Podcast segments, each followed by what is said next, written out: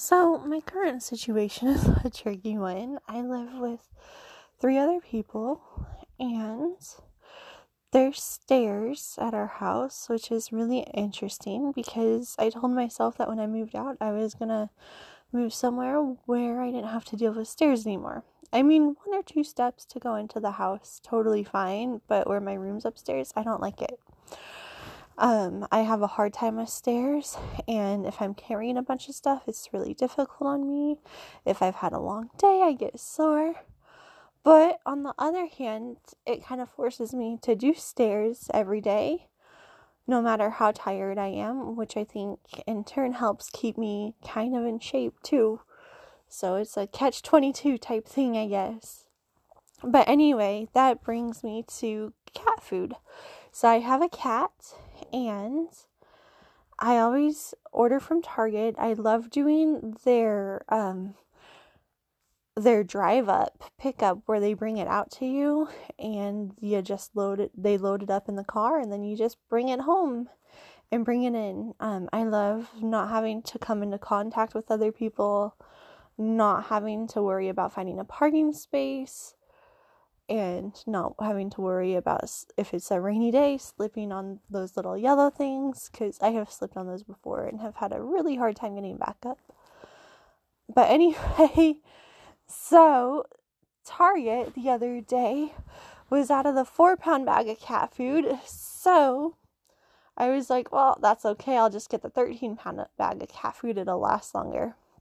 Um, I'm kind of thinking that's a mistake now after I had to carry it up the stairs, and now every time I feed my cat, I'm having to pick up this huge bag of cat food, and it's super exhausting and heavy to pick it up.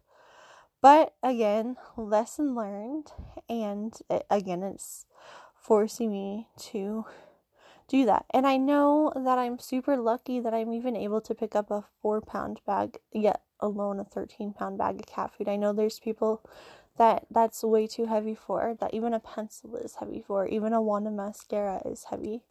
And I've had days where my arms are that sore, but not really. Um, it's more my legs. I feel like after a while my legs want to give out and I just can't walk anymore. And when those days come, I just tell myself one more step, one foot in front of the other, and that's how I've pretty much gotten through life is one foot in front of the other.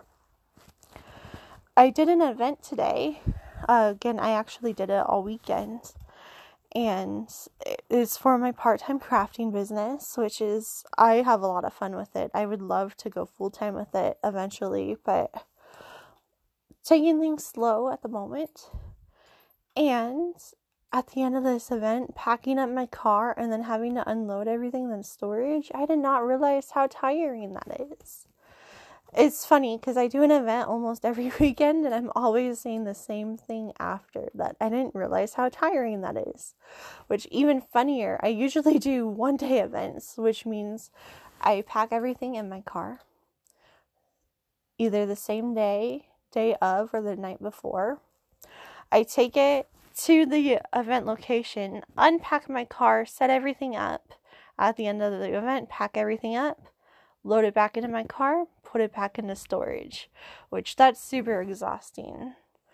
But again, every event I'm like, oh, that was fun. And the ones that are worth it, the ones that I make money from are totally worth it, and I'm happy that I did it. The ones like this weekend where I lose money on it, um, because of the vendor space, it's I find that I'm ex- extra exhausted after. So I guess it really is a mindset game. But it's interesting to me how some days I feel more exhausted and some days I feel less exhausted. But I guess that's true with anything. Alright, tonight was kind of a random episode. Kind of a rant, kind of not.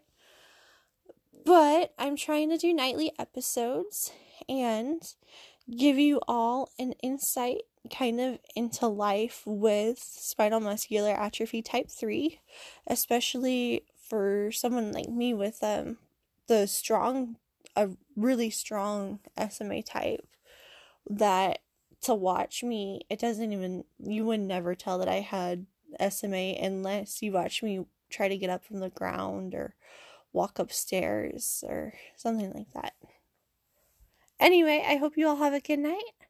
And please let me know if there's any questions that you have, anything that you want to ask me, um, anything about SMA in general. Please let me know. I'm happy to answer any questions.